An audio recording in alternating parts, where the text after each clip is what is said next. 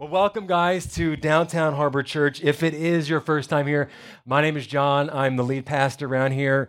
Pardon me as I mess with this for a little bit. Okay. Anyway, how does that look? We got a lot of stuff here. Is everything good? Everything's good? Okay, fine. Uh, as Adam said, we are kicking off this brand new series that we are calling This is True, That is Real. And I'm just going to be honest with you right out of the gate. This is going to be a challenging series. This is going to be a series that is going to get us thinking very differently, actually. This is going to be one of those series that's going to push some of you, perhaps even all of you, outside of your comfort zone. Because over the next few weeks, we're going to be talking about some topics that are not normally discussed in the local church. Sometimes they're even avoided, shunned, um, but we think these topics that we're going to be covering are conversations that should be had within the walls of the local, of local church. Now, over the next few weeks, I want to talk to you guys about some important truths.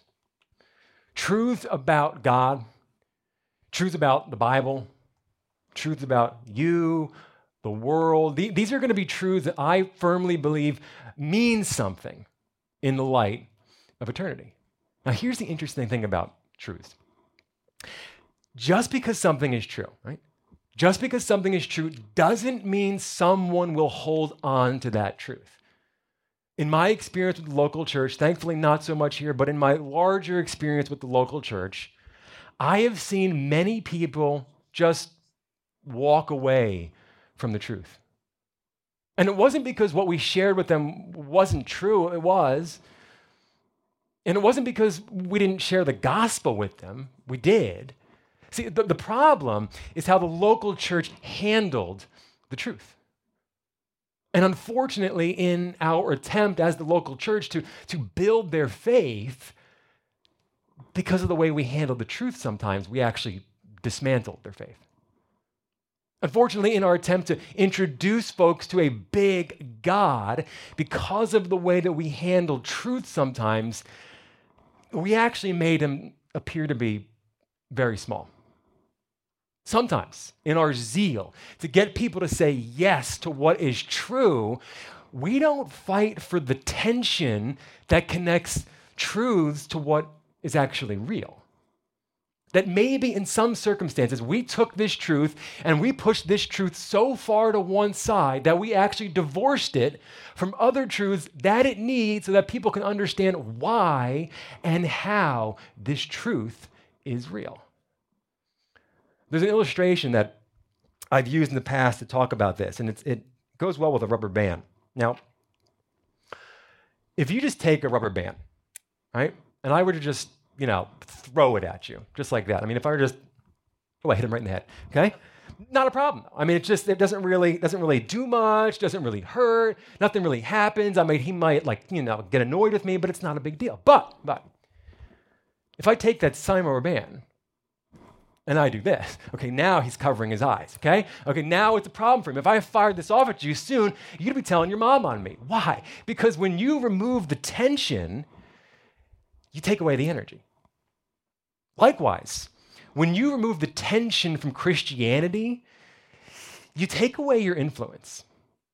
You actually diminish the truth when you remove the tension. And I know churches, I've seen it firsthand.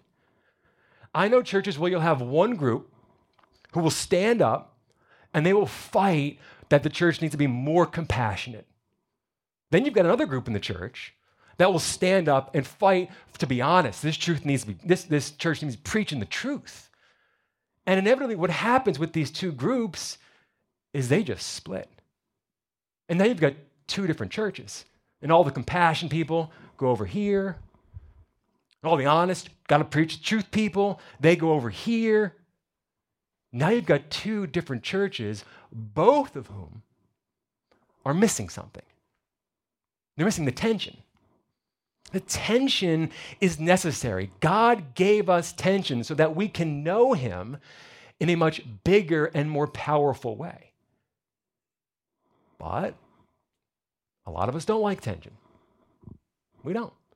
Because we think tension actually threatens the truth. But it doesn't. So we feel like tension competes with the truth. but it doesn't.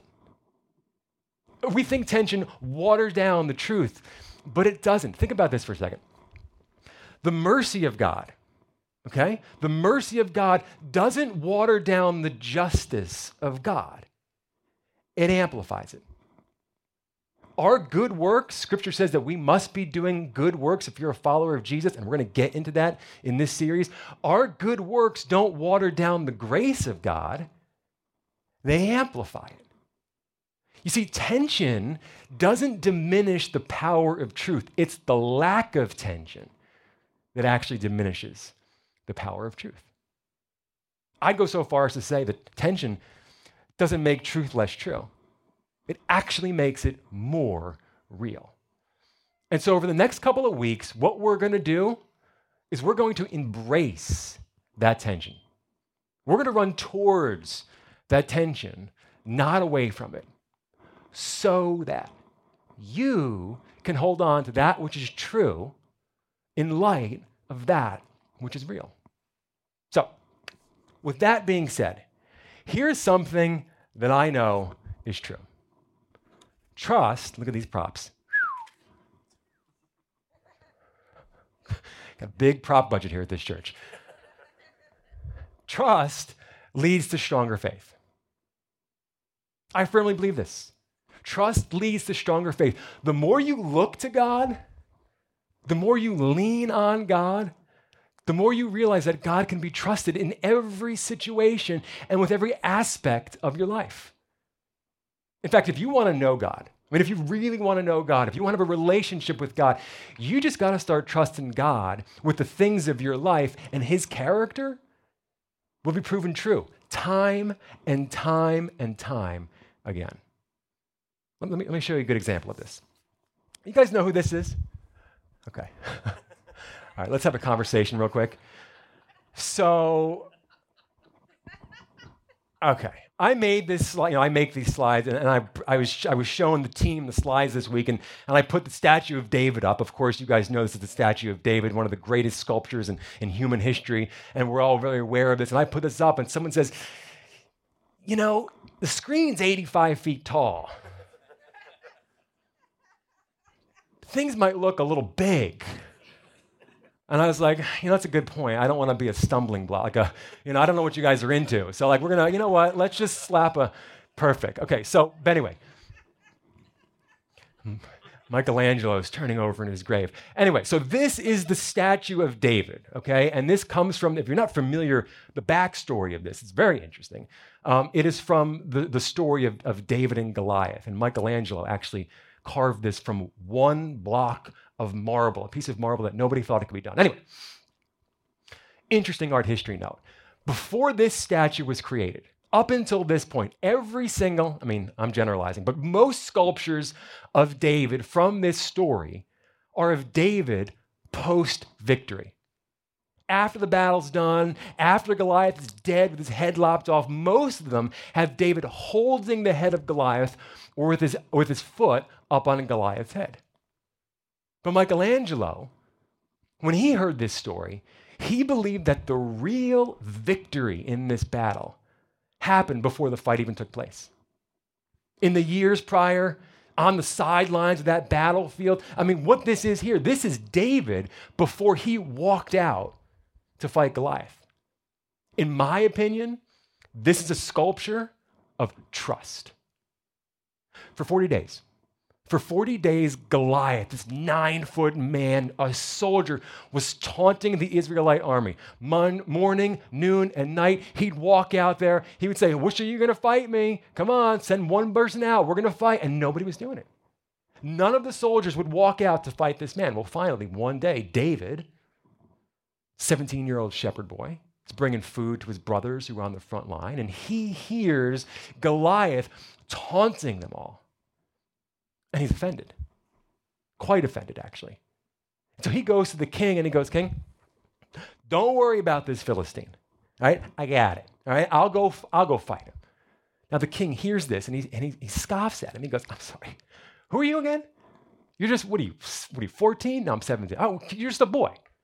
I don't know if you can see across there, but this guy's huge. He's like nine feet tall. This is a man of war. I don't know if you've noticed, but we got about 40,000 Israelite soldiers here, grown men, battle tested. Ain't nobody going out there to fight this guy. Who do you think you are that you can go out there and fight this giant?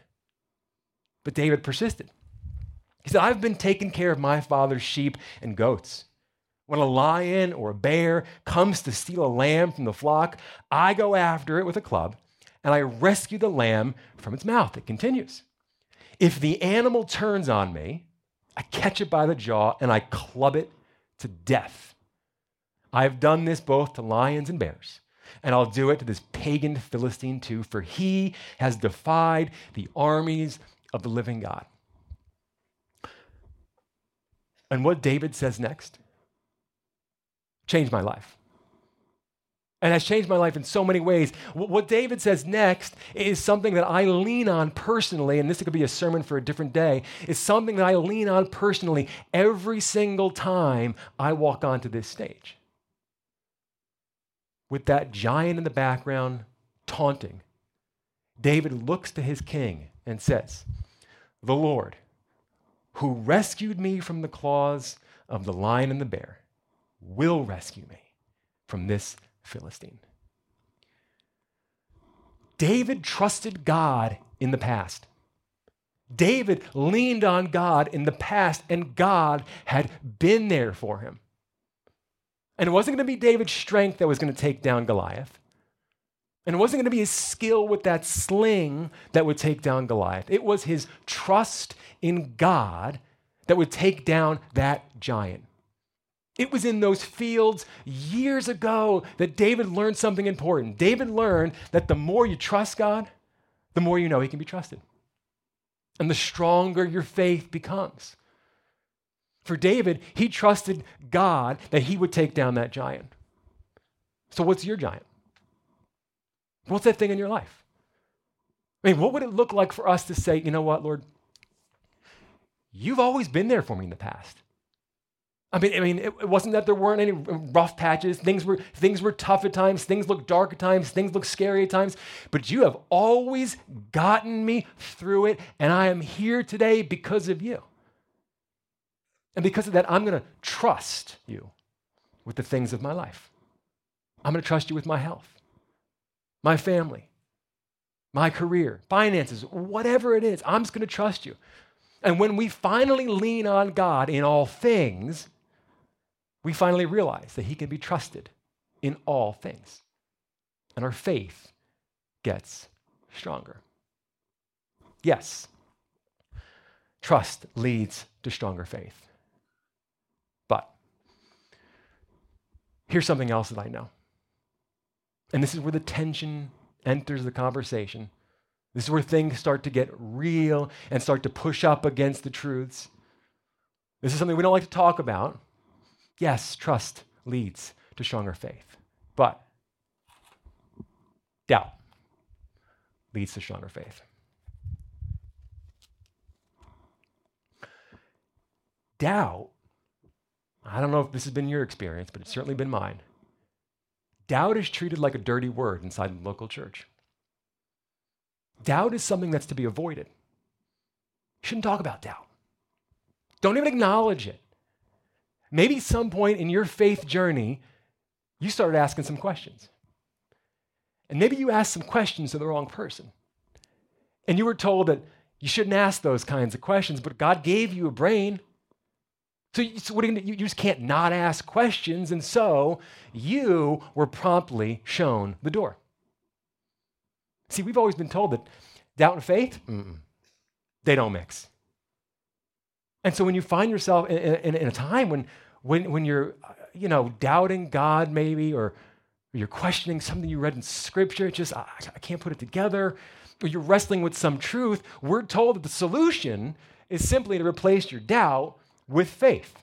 Oh, thank you. But those of us who have experienced doubt, you know it's just, it's not that simple. Let me let you in on a dirty little secret many churches don't want you to know, and if you told anybody I told you this, I'll call you a liar. Everybody doubts. They do. Everybody doubts. You doubt. I've had doubts. Listen, I could give you things to doubt that you've never even thought about. Keep you up at night. Here's the thing with doubt it always shows up unannounced, doesn't it? I mean, I once heard a guy say, like, you, don't go making a date with doubt. It's not like what it's tomorrow, Saturday. You know what? I'm going to wake up, 10 a.m., to go to Starbucks, grab a blonde roast. I'm going to doubt, just like 30, 35 minutes. Go to Home Depot, pick up some flooring, maybe Bed Bath & Beyond. I don't know. I don't know if we'll have enough time, right? I mean, like, doesn't work like that. Doubt, doubt shows up unannounced and often, come on, when you least expect it. When you're, ever, when you're not ready for it. And it sends you into a panic, doesn't it? Does for me. Why? Well, because you've been told you shouldn't doubt. Or you've been told you can't question that. And then when you do question that, the answer you've been given is, well, it's because the Bible says so. Oh. And yet, in spite of these amazing words of encouragement, here you are with your doubt and you feel very alone. And historically, let's be honest, because churches have had sort of very little tolerance for doubt, what tends to happen is that those of us who find ourselves in this crisis of faith, we feel like we have nowhere to turn. We feel like we have no support system. And because the church isn't prepared or perhaps is unwilling to embrace the tension that exists when people you know, start to have doubts, well, that person leaves their faith and takes their doubts with them. Maybe this is you. Maybe somewhere along the way, you're, you're, the questions just started mounting up, the doubts started mounting up. You had no one to speak to. When you asked the question, you were treated like a pariah. And so you walked away. And you left your faith behind you and you took your doubts with you. Maybe today, I don't know your story. Maybe today is your first day back in church in a long time. And you're actually a little nervous to be here. And yet, when you look at Scripture and you look at how Scripture handles doubt and doubters, I don't know about you, but it sure seems like to me God has a lot more tolerance for doubt than most churches do. I mean, the Old Testament, let's take the Old Testament for a second, it's loaded, packed to the gills with story after story of people who believed in God, who loved God, and yet struggled with doubt when it comes to God. I mean, take one story Abraham and Sarah. I know many of you might not know this story, but these guys were like 90 years old God says, hey, guess what? You're going to have a kid. They laugh at him. They literally laughed at him. And then it happened. But let's focus on the New Testament because I think we're a little more familiar with that. Here is something you may not know all of Jesus' disciples doubted him. Now, you might debate me on this, and I'll debate you right back. Because you go read the Gospels. I mean, really go back and read Matthew, Mark, Luke, and John. It is clear, it is crystal clear to me that none of them really believed. None of them really believed that Jesus was who he claimed to be until, and that's the key word, until they saw Jesus rise from the grave. Go back and look. Don't take my word for it.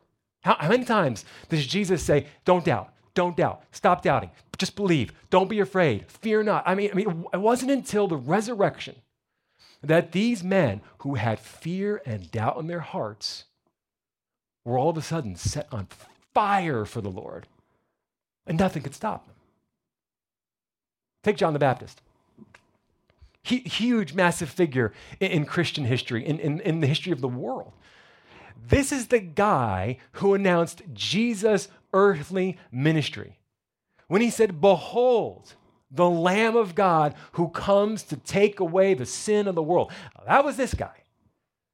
One day, he ends up in jail, and doubt binds him. And all of a sudden, he starts asking himself, Is this Jesus stuff real? I mean, is this, is this whole Jesus stuff worth it? I mean, look at look what's happening to me in my life. And John the Baptist actually gets two of his own disciples, two of his own assistants, students, if you will, to go find Jesus personally and ask him, and I quote, Are you the Messiah we've been expecting? Or should we keep looking for somebody else? Now that's some good doubt. Here's the best part. Upon asking this question, Jesus doesn't get mad and scold him. Rather, Jesus uses John's doubt as a teaching moment to lead him to a stronger faith. And then immediately after this admission of doubt, Jesus says, I tell you the truth, talking to the crowd now that was there, of all who have ever lived, none is greater than John the Baptist. Huh? Wait a second. I thought we weren't supposed to have doubt. I, I thought we we're supposed to pretend like it's not there. I thought we we're supposed to push it down deep, right? Pretend everything's okay. And yet, JTB over here, John the Baptist, is questioning Jesus' divinity to his face. And then Jesus goes on to say, ah, it's the greatest guy ever lived. Do you know what this means? And this is huge. I mean, honestly, for some of you, this is what you needed to hear. This is, this is your God moment. This means that Jesus doesn't toss you out because you have doubt. Look at that rhyming. Make a Southern Baptist over here. he doesn't get insulted. He doesn't write you off. He doesn't wash his hands of you. In fact, it's quite the opposite. When you read those gospels, Jesus would use all of these men John the Baptist, the disciples who were constantly doubting, Thomas, good old doubting Thomas. I mean, that's his nickname. Jesus would use all of these men in ministry, even though they struggled with doubts at times. One thing becomes very clear when I read scripture, at least, and that's that God is interested in our hearts, not some phony relationship. And the truth is, sometimes what's going on inside of our hearts is doubt. And you can't, you can't hide doubt from God. And He's not asking you to. He doesn't want you to. And we may be afraid to bring our doubts to church. And honestly, folks, if I experience what some of you may have experienced in your past, I would be afraid to bring doubts to church. You might be afraid to bring your doubt to church, but we never have to be afraid to bring our doubts to God. Go read the New Testament. Just Go read it. God is not interested in condemning our lack of faith. He's very interested in restoring us and redeeming us. But here's where the tension exists because it comes back. That can only happen when we open our hearts to Him. When we let this doubt that we may be struggling with at the moment or for days, weeks, months, even years, when we allow that doubt to lead us to a stronger faith. I actually think part of our confusion over doubt is that we've been thinking about it all wrong. Because we've been taught to believe that doubt is the opposite of faith, right? It's the opposite of faith, but it's not. Unbelief is the opposite of faith. It's, it's, it's hearing the gospel and going, I reject that. That's not true. Doubt is an integral part of your faith journey. It is something that needs to be understood, expressed, and used, most importantly, to drive us closer to God. I think we as a church, we, we, we got we to start running towards doubt rather than running away from it and, and making folks who struggle with it feel like failures. Come on. We don't do that, we'll never see people's faith grow. Ultimately, I think the problem, and this is the tension again, is that, yeah, trust does lead you to a stronger faith. But if we divorce this truth from what is real, that, that doubt also can lead you to a stronger faith, then, then we've removed the tension. We remove the power. You see, doubt doesn't water down faith, it amplifies it. And if we continue, listen, if we continue to treat Christianity with kid gloves, if we act as though asking questions is going to make this whole belief system come crashing down like a house of cards, then inadvertently, we have made a big God appear very small and a strong faith appear very, very fragile. So, what's the practical? What do you do with a message like this? If it's your first time here at DHC, every single week we put this word on the screen because we want to make sure you can leave on a Sunday and know exactly what to do with what you've heard. So, a couple of things for you guys to gnaw on.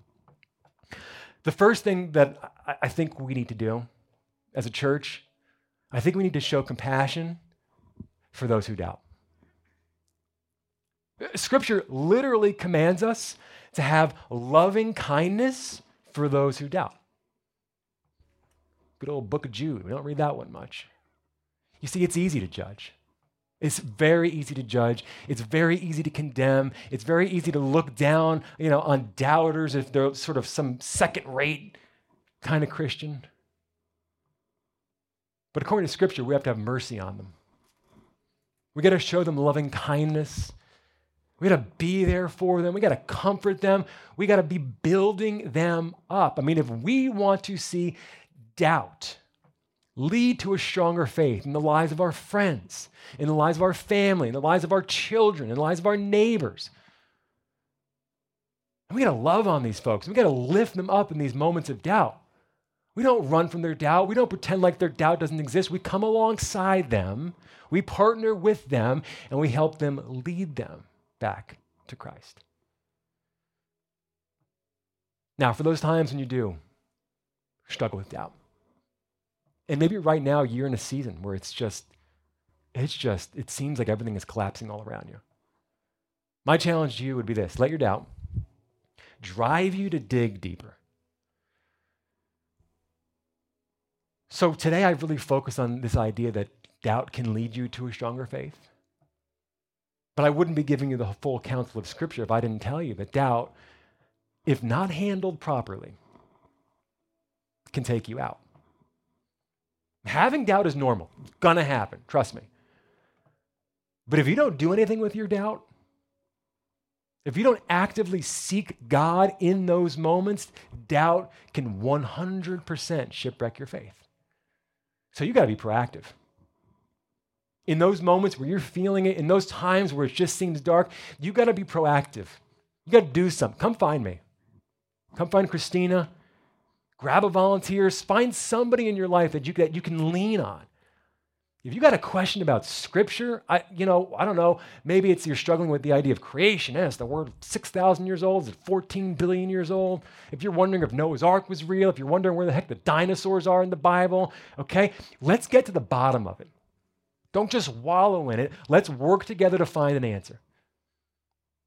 If you got a situation in your life right now, maybe it's a divorce, a death, a loss of employment, something going on in your life that's causing you to question God's goodness, share that.